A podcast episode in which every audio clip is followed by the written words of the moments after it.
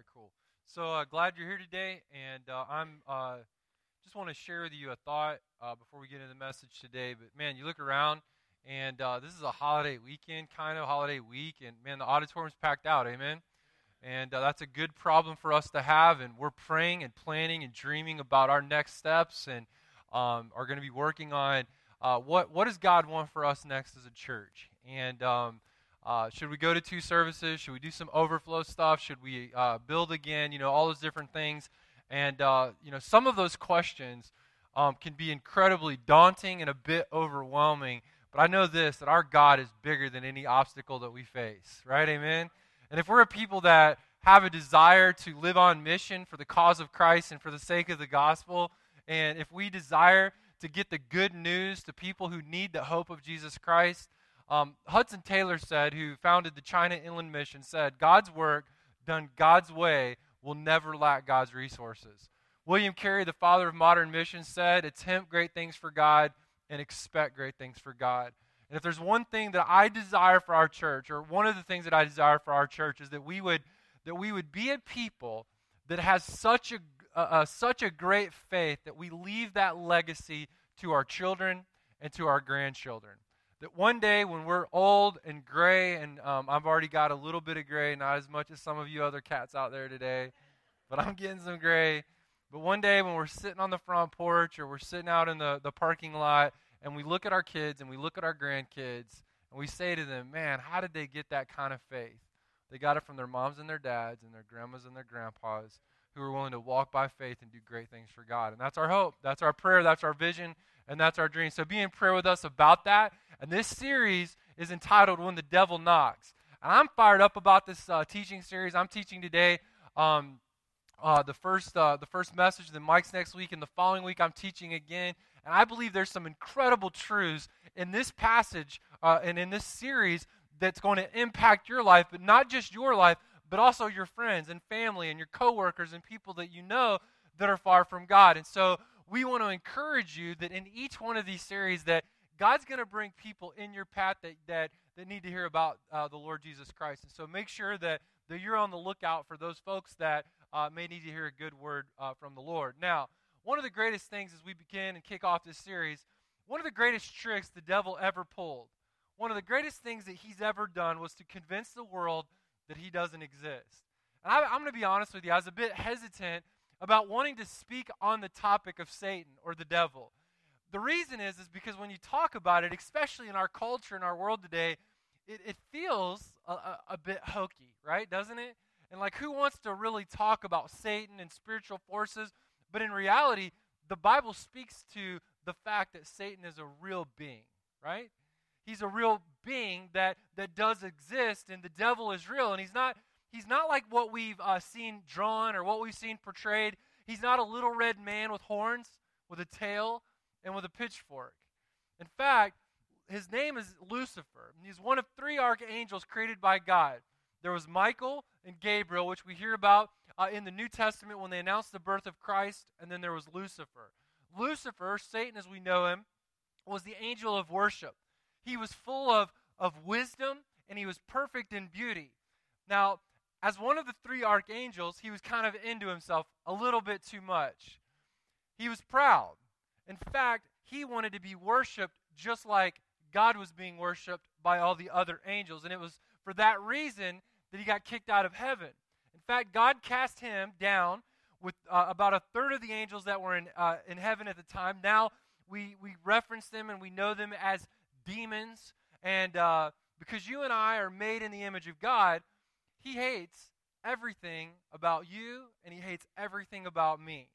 Now, the truth is, most people don't believe that the devil exists. And if we do believe the devil exists, we tend not to take that reality very seriously.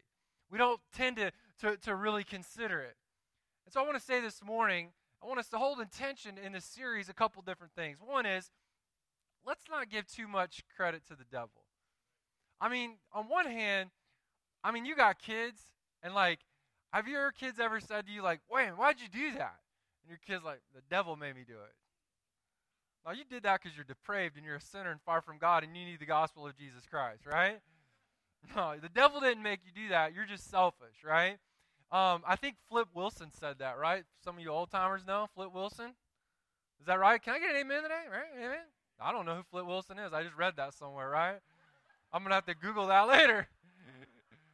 Flip Wilson said that. Like I, I said that like I knew him, right?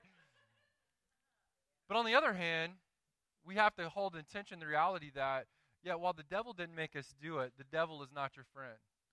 He's your enemy. He's your adversary. He's your accuser, and he's out to deceive you and to destroy and ruin your life. Now, C.S. Lewis, who wrote the Chronicles of Narnia and, and Mere Christianity and other books, he says this There's no neutral ground in the universe. There's no neutral ground in the universe. Every square inch, every split second is claimed by God, and it's also counterclaimed by Satan. Now, this series is designed to equip you and arm you for battle, it's, and it's a battle that we can win. Amen? Greater is He that is in you than He that is in the world. We want to teach you some things to arm you to battle Satan and to resist him because the Bible says resist the devil and he will flee from you. Ephesians 4:27 I think this is a great verse to mark down if it's not in your notes today. Give no opportunity, give no give no place for the devil. And I think in, in, in a lot of ways what we need to do is uh, lock the doors to your house. Close the windows to your house.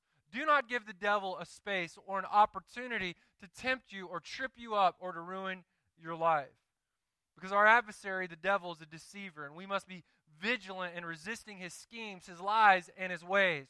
John 8 44 says this He was a murderer from the beginning and is, does not stand in truth because there's no truth in him. When he lies, he speaks out of his own character, for he is a liar and he's the father of lies. So, on one hand, we have Jesus who is truth. Everything that he says is honest and good and right. And everything that Satan says is a lie and it's wrong and it's out to ruin your life. James 4 7 says, Submit yourselves therefore to God, resist the devil, he will flee from you. Now, here's the, here's the overall arching point that we want to look at today. The central idea, the big idea of our message today is this Satan is a deceiver who will attack your mind with lies. Please write that down today. That's some truth today. I'm just drop like I'm dropping some truth on you today, right? Satan is a deceiver that wants to attack your mind with lies. And what's amazing about the Word of God is we can go all the way back to creation. We can go all the way back to the book of Genesis, chapter number 3, and we can read an account that is not a fable, but it's a accurate, historic narrative of truth that God has given you and me to know how Satan approaches us, how he tempts us, how he tries to destroy and ruin our lives. And we can look at this account found in the Word of God and we can see how Satan tries to ruin our lives and we can equip ourselves to stand on that day when we're tempted to disobey God and step outside of His will for our lives. One thing that we see in this passage of Scripture, the first thing that we see in this passage of Scripture, is found in verse number one. Mike read that this morning, and it says, The serpent was more crafty than any other beast of the field that the Lord God had made. And the first thing that we see this morning, and just very simply stated, is this the certainty of the devil and his subtle deception or, or uh, sed, uh, subduction, uh, seduction. The word in this passage, he says the serpent was more crafty. The word crafty is not used uh, in a good sense. When the word crafty is used here, it doesn't mean like he's into arts and crafts. It doesn't mean that he's a, a scrapbooker, okay? I know some of you guys like doing that. That's not what it's talking about. It's not even talking about the fact that he's crafty and he, he crafted a great deal. The word crafty in this passage of Scripture means uh, subtle, cunning, and clever. Now, in Ephesians 6, verse number 11, I think this is in your notes today, it says this Put on the whole armor of God that you might be able to stand against the schemes, okay, the schemes of the devil. Now, that word schemes in the original languages means the strategies of the devil. You see, the enemy's number one strategy, Satan's number one strategy against you and me, and it's used on every person who has ever lived that causes us to fall into sin, is temptation. If we could destroy the enemy's ability to use temptation in our life, he would instantly be power, powerless. So, we find, first and foremost, in this passage of scriptural passage of Scripture the reality of or the certainty of Satan himself. We see that. In fact, we see not just the reality of Satan himself, but we also see his strategy to seduce us and to trick us and to ruin and destroy everything good that God wants to do in our life. Everything good that God wants to do, Satan wants to destroy. Everything.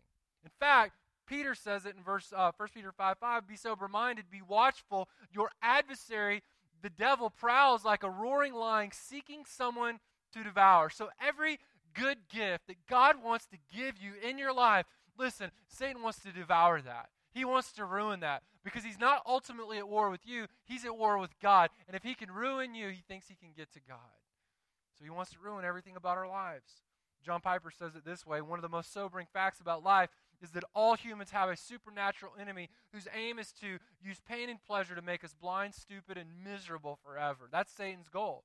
Satan wants to make you blind. He wants to make you stupid and he wants to make you miserable and he wants to do that forever. And so he has a strategy for tempting God's children and we we often make choices that ruin our lives that could be prevented if we would just understand his schemes. We see that in verse number 1 when he goes on in the passage and he says, "The serpent was more crafty than any other beast of the field that the Lord God had made, and he said to the woman, he begins a conversation with her.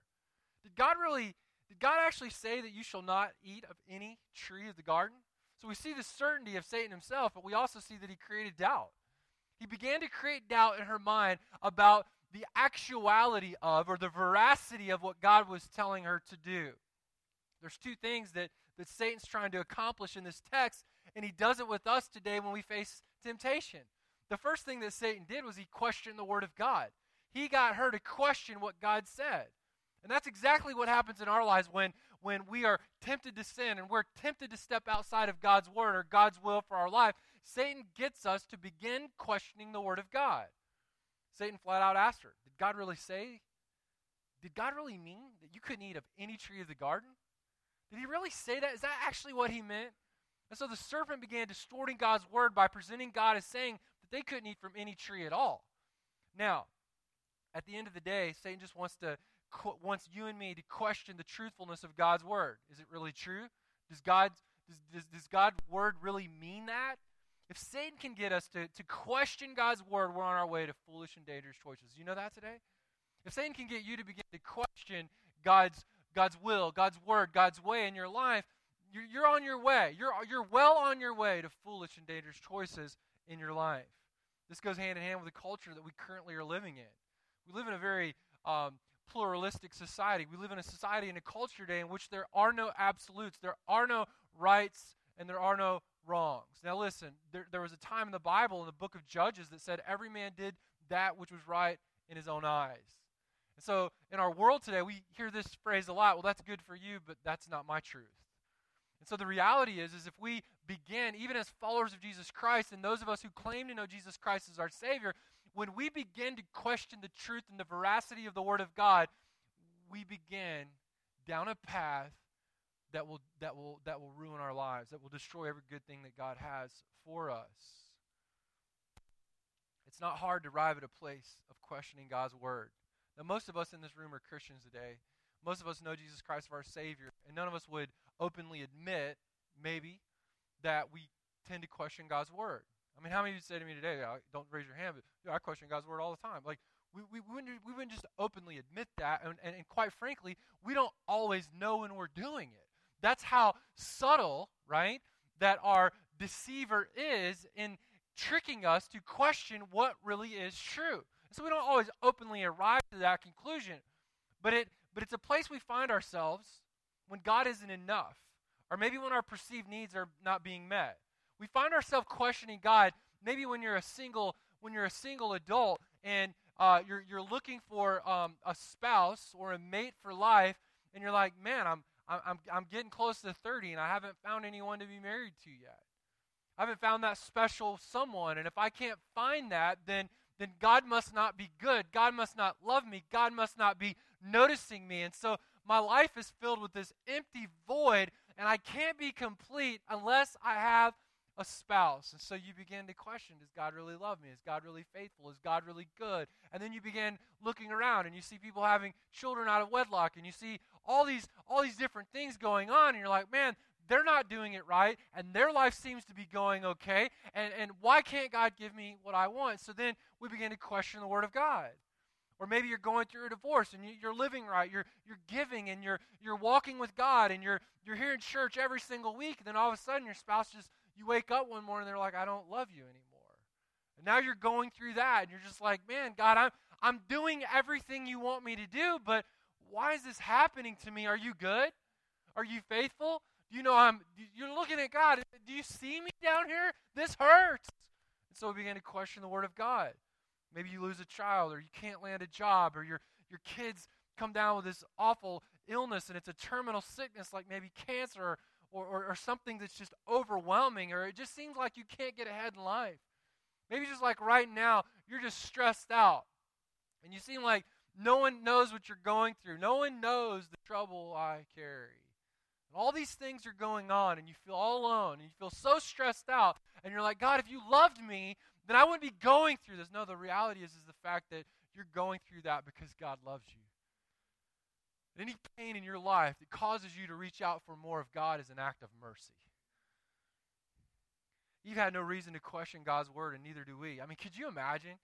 I mean, I'm not trying to be um, inappropriate this morning, but Adam and Eve likely had to be the two most beautiful people that God ever created because the rest of us are just messed up by sin, right? Right? I'm just being honest today. I think, and they had nothing to do. God said, "Be fruitful and multiply." Right? And if you're married, you get that. You know what that means. And they're beautiful. They're walking around, no clothes on, naked. And here's their job, right? All they got to do is not eat of one tree and name animals. Like, I'm like, sign me up for that job. I think that looks like a zebra. That's a llama. You know? Ostrich. You know what I'm saying? I mean, I would have liked to have been there, like when that was going on. But you know, we laugh about that. But but we need to be reminded constantly of the goodness of God in our life. I mean, we do. I mean, there's so many good things about our life, and yet while we have struggles, oh man, God's grace is greater and it's so sufficient for every need. You had no reason to question the Word of God, and neither do we. We can trust, we can trust that every command and principle that God has given us is good and right you know, the reality is, and, and the world wants you to think that because you're a Christian and there are some things that, that God says, hey, these are boundaries for you as a follower of Jesus Christ. And, and if you're going to follow my will, here's the boundaries for your life. We tend to think that that's restrictive. When in reality, says God says, here's the boundaries that you need to live within because I want you to live life to the fullest and to the greatest extent. And I don't want you to miss out on the potential that I have for you and your life in my will. And if you're going to reach that potential, you have to live within these boundaries. Because the second that you step outside of these boundaries is the moment that it gets very dangerous and it's outside of my design for your life. Whenever we question God's word and we do that, it always leads us to question God's goodness. And I've already mentioned that today, and we see that in verse number verse number 5. I'm going to skip down a little bit. It says for God knows that when you eat of it your eyes will be open and you'll be like God knowing good and evil. Satan made Eve think that God was holding something back from her. Do you ever feel that way? You ever feel like God's just holding back on you? You know? Man, why didn't I get that job? Why couldn't I get a date with that girl? Why can't I get a date with that guy? Why can't I lose weight? Why can't I why can't I get a promotion at work? Why can't I seem to get ahead? God, what's going on? Like what are you doing? Like why can't I move ahead? And so oftentimes we begin to question the good the goodness of God and we think, man, maybe God's holding back on me. And we are very quick to question God's goodness the moment we don't get what we want and when things do not go the way that we intended. Have you been there? Have you been in a place that seems so uncertain it's caused you to distrust God's providential care and provision? So we begin asking questions like this Does God really know best? Does God really know best for me? Is he withholding something good? Ultimately, you know what it is, and I, my wife and I were talking about this week because I, I, struggle with this. I, I, legitimately struggle with this, and I look at my life and I, I think, man, I, I got a I got a beautiful wife. Like I don't I don't know how that happened, right? I don't know why she married me. She's pretty good looking, and she's actually nice, right? You know, I'm not always nice, and so she compensates for my my uh, you know, my weirdness, right? Amen? I look at my two girls, and, and, and I'm amazed at how incredible they are, and how smart they are, and how beautiful they are. And I'm thankful to God that they're healthy. I'm thankful that Mike and John and Clint keep me around. I got a job. Like I'm thankful for that. We have a roof over our heads. We had we ate pizza last night. That was good. It was Tony's, but it was still good. You know. You know. But does God really know best for me? Ultimately, my wife and I were talking about this this week, is ultimately our disbelief is rooted in our lack of trust that God can truly satisfy. Because here's what we want we want God plus fill in the blank. I want God plus his job. I want God plus my spouse to love me. I want God plus this raise. I want God plus this vacation. I want I want I want my spouse to act like they're not from another planet. Want God plus this. And ultimately, what God is doing is getting us to a place where we realize that He is all that we need. God gives us gifts, and listen, there's no strings attached. Satan promises a better way that only ensnares us and leaves us in even more ruin and even, and even more brokenness. And that's, that's, what, that's exactly what he did with Eve. Hey, look, you eat this, you're going to be like God. And so Satan has this tendency to overpromise and underdeliver. Satan's always going to offer you things that he can't deliver on. Are you guys with me today? He's always going to do that. James 1:17 says every good gift and every perfect gift is from above. And so what we do is we allow our circumstances to dictate our actions instead of believing God's word when we're tempted to sin. We allow our emotions about these circumstances to control what we do, and that's foolishness and very, very short-sighted. One writer said it this way temptation is an opportunity to accomplish a good thing in a bad way. But then you see in verse number four that, and I'm not going to get into this very much today because Mike's going to talk about this next week, but I'm just trying to walk through this text. The Bible said in verse number four, but the servant said to the woman, you, will not surely die, right? Like, you're not really going to die if you eat this fruit. Like, if you eat a bite of it, like, you're not going to die. You guys with me? Like, you're not. And I mean, outright, God says one thing, Satan says another, and she falls into the trap. Now, look, I want to just stop right there for a second, right? Don't be too hard on Eve. Because I, I'm telling you today, the serpent slid up to her, and the Bible says he was more subtle than any creature that God had created. And I, I don't know how long creation had been going on and how long her and Adam had been, you know, rolling around in the garden, naming animals. I mean, it could have been years. We don't we don't have any idea. But I know this: if it were me, I'd be like, "Here, give me this fruit, man. I'm gonna eat that real quick." Like it wouldn't even have got to the part where he said, You won't surely die. I probably would have fell for the first conversation. And that's how we are. Because all of us are incredibly broken and depraved at a heart level, and only what is broken can be repaired by the gospel of Jesus Christ. So what happened was the serpent, the serpent used the ambiguity of the penalties working to make Eve less fearful. That's what Satan does to you and to me. You're not really going to die. Or you start flirting with someone at work, and you eh, that's not that big of a deal. Or you start um, cheating on your taxes, or you start fudging your, your, your, your time card, or on and on and on we could go. And we start making these small compromises. And here's the deal. You know, at the end of the day, no one ever wakes up one day and says, you know what, I'm gonna, I think I'm gonna cheat on my wife today, just out of the blue. No one says that. No one wakes up one day and says, you know, I think I'm gonna embezzle, you know, a million dollars from my company. No one just wakes up and does, you know what, I'm gonna go out and kill this person. No one like just wakes up that way. It's small choices over a long period of time that culminates in a ruinous decision. And that's exactly what Satan does. He just wants you to take a bite. And he deceives you. Like God's not really going to judge you. God's not going to really punish you. God's not going to really take your life by doing this. But I want to say this this morning. Just because God is lovingly merciful and often delays the consequences of our sin doesn't mean that he's okay with our disobedience. Doesn't mean that. So in this text we see here, Satan's just he's he's completely lying to her and hiding what is true. And again, Satan will always overpromise, he underdelivers. Listen to this. He will also exaggerate the benefits and minimize the consequences. That's the deception. He maximizes the benefits. And now look, I'm not gonna I'm not gonna I'm not gonna get in this argument with anyone today. Someone says to me, Hey, sin's fun. Yeah, it is. It is. It's fun. The Bible even says that it's fun. It says it's fun for a season. It's fun for a moment. It's kind of like cotton candy. You know what I'm saying? Like, you ever eat cotton candy? Like, it's such a waste. Like, get me a Twix bar, man.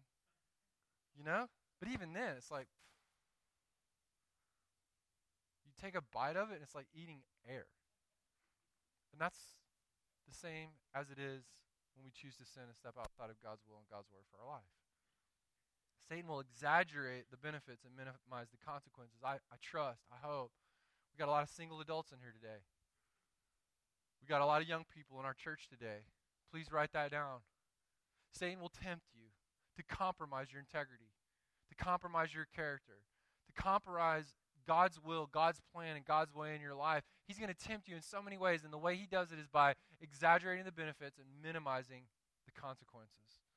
And then we see in verses 6 through 8, it culminated with this damage. What Eve did was irreparable it could not be fixed by her. Verse 6, it says So when the woman saw that the tree was good for food and there was delight to the eyes, and that the tree was desired to, to make one wise, she took of its fruit and ate. And she also gave some to her husband who was with her. And he wait. And, and at this point, a lot of pastors make a lot of jokes about, ah, you know, Eve ate the fruit first, right? Well, look, Eve was deceived. Adam just flat out disobeyed. Adam just didn't care. He's like, I'll eat it. What a knucklehead. Where was his leadership in this moment? It all culminated with this, with this, uh, with this damage that was done. Eve made the worst mistake of her life with Adam following right behind her. He sinned, she was deceived. Eve's choice demonstrated the brokenness of the human heart. Every time we choose sin over the Savior, we damage our lives. You might write that down. Every time you choose sin over the Savior, you damage your life. You ruin something about your relationship with God every single time. The story doesn't end with Adam and Eve in a hopeless state of brokenness, though. And I want to tell you this morning your story, no matter how broken or how ruined your life may feel, doesn't end with the choices you made. I, I hear that quote all the time. Your life is the sum total of the choices that you've made. That sounds good, and that may be true to a point, but I'm thankful that my life is not the sum total of my decisions that I've made. My life is the sum total of the grace of God at work in my life. I mean, if you live beyond like 10 years old, you know you've made some pretty boneheaded decisions in life. There's some things my wife and I talked about while we were on vacation. Man, if I if I could go back, I'm gonna turn 40 this year. Again, that's not old, right? The 20 year olds are like, man, that's man, that's old. The 80 year olds are like, man, you're just getting started. You know? But I think about my life and I'm like, yeah, there are some regrets there. But every time there were regrets, and ruinous decisions, I've always been met with a rescuer came to me with his grace. Even in the times in my life where I damaged things or I ruined things, I was met by my rescuer. Your story, no matter how broken or ruined it may feel, doesn't end with the choices you made. God delights. Man, do you get this? God delights in delivering us from the damage of sin. And I want to be clear this morning. Because in the past, I've been accused, someone said to me, you know, some time ago, said, you know, you don't really preach about sin anymore. I'm going to tell you, sin is bad. And I, am going to tell you, we're going to call sin out here. Mike, myself, and anyone that stands in this pulpit, we're going to call sin out. Anywhere where the Bible is explicit and said, says this is wrong, we're going to call that stuff out. Good pastors do that. Amen? They call that stuff out. And if Mike or myself or John or Clint, we come to you and say, hey, are you stepping outside of God's will for your life? Are you stepping outside of God's word? You ought to thank God that you have a pastor that loves you enough to get up in your grill and call you out on your behavior. Like you, sh- even if we're wrong and we're misperceiving something, you ought to thank God that we love you enough to do that. And so I want to tell you something this morning. Sin will ruin your life, but God delights in delivering us when we've damaged our life by sinful choices. God delights in that kind of stuff The good news is that even in our brokenness, God always steps to those he loves in redemption. This is one of the fascinating things that I love about this passage. There's endless compassion in the heart of our Redeemer. If you will, look at the rest of this passage. Verse number seven, the Bible says that their eyes were open. Could you imagine in that moment what they felt? I mean, they were they were created without sin, and they chose sin, and all of a sudden they choose for the first time to disobey God. And they knew the reality is they recognized that physically they were spiritually naked, but now they recognized, or uh, that they were physically naked. Now they realized that they were spiritually naked. They knew that they were lost without God. in that moment. They never felt that before. And I can't imagine. You know what it's like when you sin. You come like let's say let's say you do something this week and you're like, "Oh man, I'm struggling. I'm trying not to do this. I'm trying to live right. I'm trying to walk with God." And then you make a decision and then you're just awash with guilt and shame. I think we feel that way, but I don't think we can fully recognize and feel the implications of this text that for the very first time in their life, they were awash with guilt and shame. So much so that they, they knew they had to do something. And they do like what we all do is they went and they got some leaves and they covered some stuff up and they tried to fix it themselves. Southern way of saying it, you know? Tried to, they tried to make things right themselves. The Bible goes on to say in this passage of Scripture, they sewed fig leaves together and made themselves loincloths. And they heard the sound of the Lord of God walking in the garden in the cool of the day. And the man and his wife, they hid from God. Do you ever feel that way? Like when you mess things up? When Satan gets, when he licks you and he gets the best of you, you're like, man, I got to climb back up this ladder with God. You know, you ever feel like that? Anyone else? Amen? You know? Like, hey, man, I just cursed my boss out today. I shouldn't have done that, right? Hey, I looked at some things this week that I shouldn't have looked at. Hey, I, I did something this week. You know, whatever it is for you. And you feel like you got to earn your way back up to God. That's exactly what's going on in this passage of Scripture. They're earning their way back, and then they're hiding from God. And some of you are like, man, I've messed my life up so much, I don't even think I should go back to church. The one place you should be is in the presence of God. Because He's the one that restores, He's the one that renews, He's the one that reconciles. And so the Lord steps into the situation. God shows up in the cool of the day and he's looking for Adam and Eve and he says, Where Adam and Eve, where are you at? Now listen, God never asks a question that he doesn't know the answer to. Amen? He was asking that question so that Adam and Eve could answer it for themselves. Then they began they had to begin to explain to God what had happened. what we see in this passage of scripture is the compassion, the compassion of our deliverer. What's amazing in this passage of scripture is you keep reading, uh, he called out to him, Adam, verse number 8, where are you? He said, Lord, I heard the sound of you in the garden, and I was afraid because I was naked, and I hid myself. He said, Who told you you were naked? Did you eat of the tree of which I commanded you not to eat? The man said, The woman who you gave me to be with me, she gave me the fruit and the tree. And I was blame shifting. How many of us do that? I'm not laughing because he said it was Eve. I mean, that's typical of men. We blame stuff on our wives, you know. Hey, why is the house burning down? I don't know. It's my wife's fault. You know, men are knuckleheads like that, right? No, man. He blames shit. How many of us do that? Well, it's my sister's fault. Oh, it's it's my husband's fault. Well, it's my, my dad's fault, you know. The Lord God said to the woman, What is it you've done? The woman said, Well, the serpent, he deceived me and I ate. The Lord God said to the serpent, Because you've done this, cursed are you above all livestock and all beasts. And he, he cast down punishment on the serpent. Verse 15, I love this. He says, I'll put enmity between you and the woman, and between your offspring and her offspring, and he shall bruise your head, and you shall bruise his heel. And that's kind of weird, like what's going on there.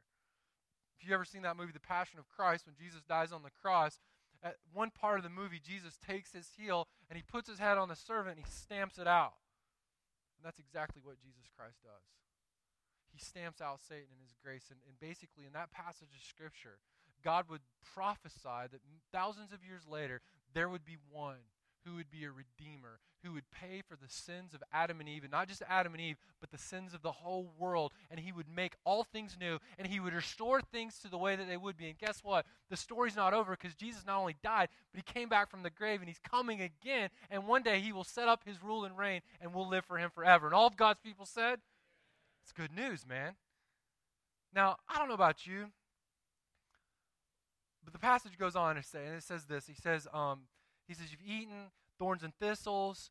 Um, it goes on to say in the passage of Scripture that God, you know, essentially removes the leaves and he covers them with animal skins. A sacrifice had to be made. So a sacrifice was made. And what's amazing in this passage of Scripture is Jesus, our living Savior. You might want to write this down today. Our living Savior has the power to renew and restore, renew and restore what's been ruined. Now, if I'm God, I'm like, you guys are a bunch of misfits. We're just going to do like a creation 2.0, and I'm just going to abolish you and see if I can't create something better. Like, if I'm God, that's what I would do. But instead of doing that, what we see in this passage is unlike anything that we've ever seen, and unlike really anything that we would ever do. Instead, God's first step towards man when he ruins his life is redemption. And I don't know about you, but that's the news that I need this morning.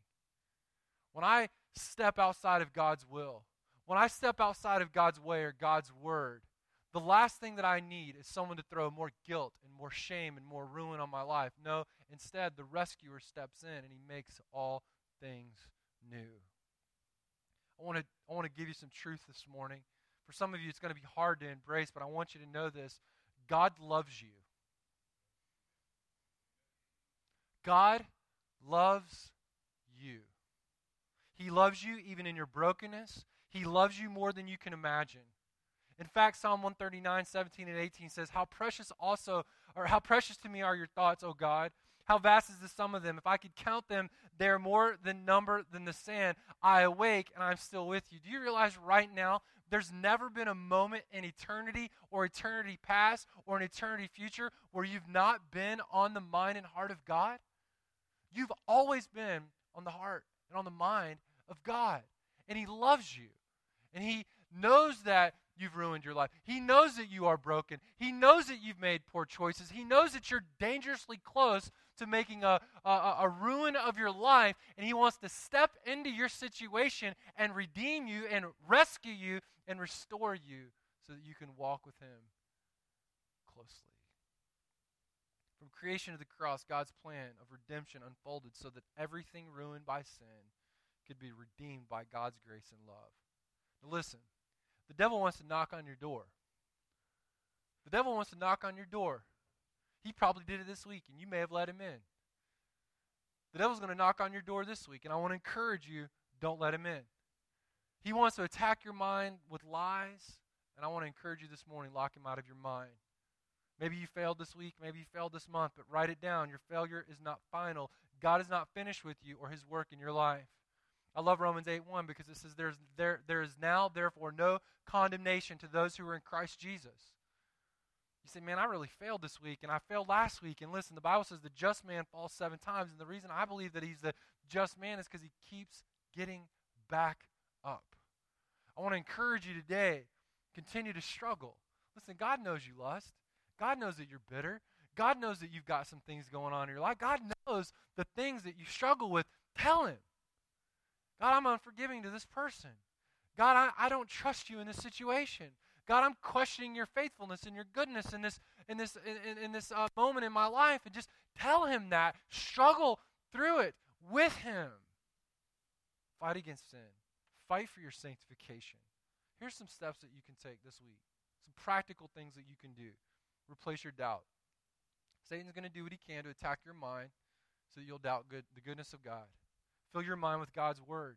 Let's get some old school stuff going on up here today. You know, the Bible says, Thy word have I hid in my heart that I might not sin against you. How many of you really know the word of God?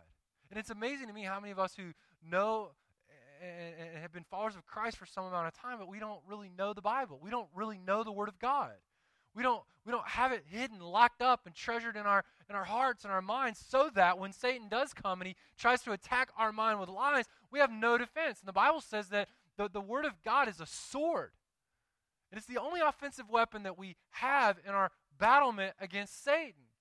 So I want to encourage you know the Word of God, immerse yourself in it, then rest in His dependence. Never think for a moment that God isn't good and He's holding back His good gifts from you, His best stuff, because He's faithful, He's good and kind. And then I want you to do this rejoice in His deliverance. Man, when you mess things up, and you do, you do, I do. I, I mess things up all the time. I make bad decisions all the time. I sin. Like we do that. I just went home last month to visit my mom, and we went on vacation, and I drove my kids down through the, the neighborhoods that I grew up in. I passed some street corners. I'm like, man, I remember I did such an. I, I had some thoughts in my mind. Like, I remember when I did some things sinfully in this neighborhood. And I wasn't awash with guilt and shame, but I rejoiced in the grace and the mercy of God. It reminded me that I'm a trophy of God's sweet grace I don't have to hide from God. I got to run to God. When Adam and Eve sinned, they attempted to cover their sinful choice. You might have tried to cover your brokenness and attempted to hide from God. There's no need for you to hide this morning. There's no need for you to, to, to revel in your guilt and your shame because Jesus took your guilt, He took your shame, and He nailed it to the cross, and He cast your sins as far as the east is from the west. And God says, I remember them no more. You may not know Jesus this morning, and you feel like if you ever feel like you've ruined your life. You may feel so incredibly broken and unloved. Listen, Jesus came to deliver those of us who have ruined parts, if not all of our lives. You know that? God doesn't love a future version of you, He loves you. Maybe, maybe you know Jesus and you've struggled with sin and shame and temptation. You've given in. Ruined the best parts of your life. Listen, Jesus loves you.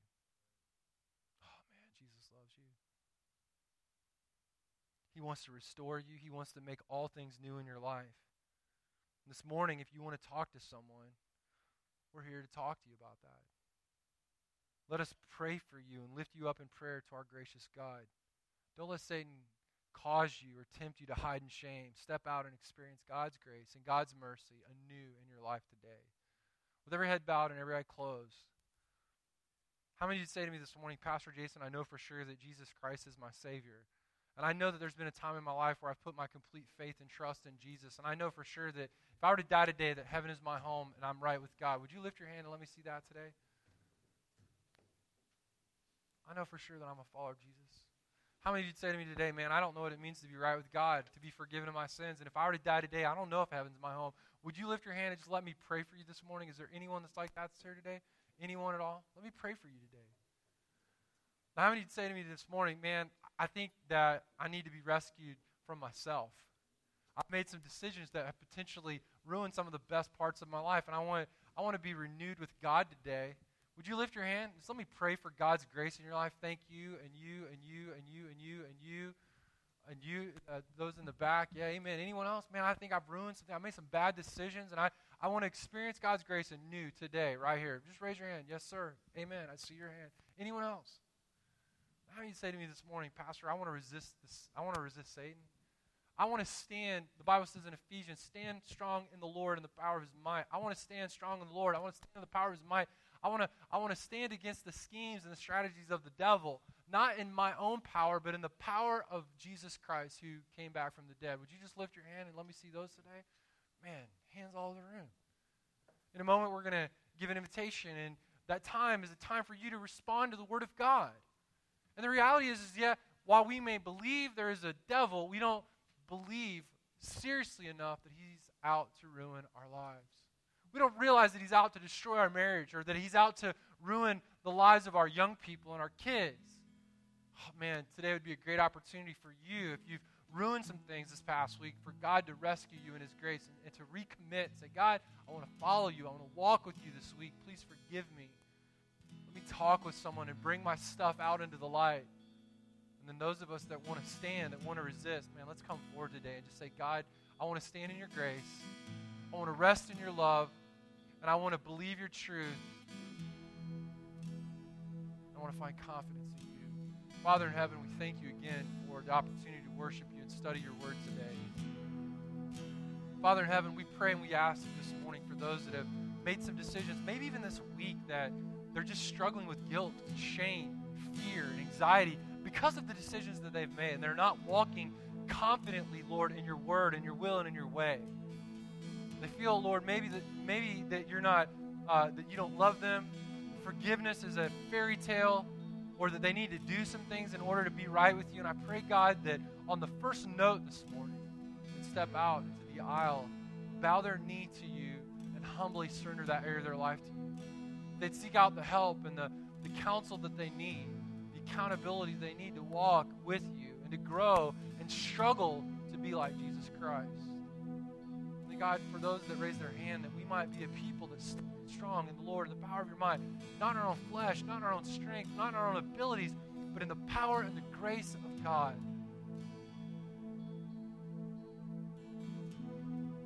Please, Lord, move in our church and help us to be the people of God that you called us to be. Help us to love you and honor you and know your word and be lights in a dark world. We We ask these things in Jesus' name. Amen. Would you stand to your feet?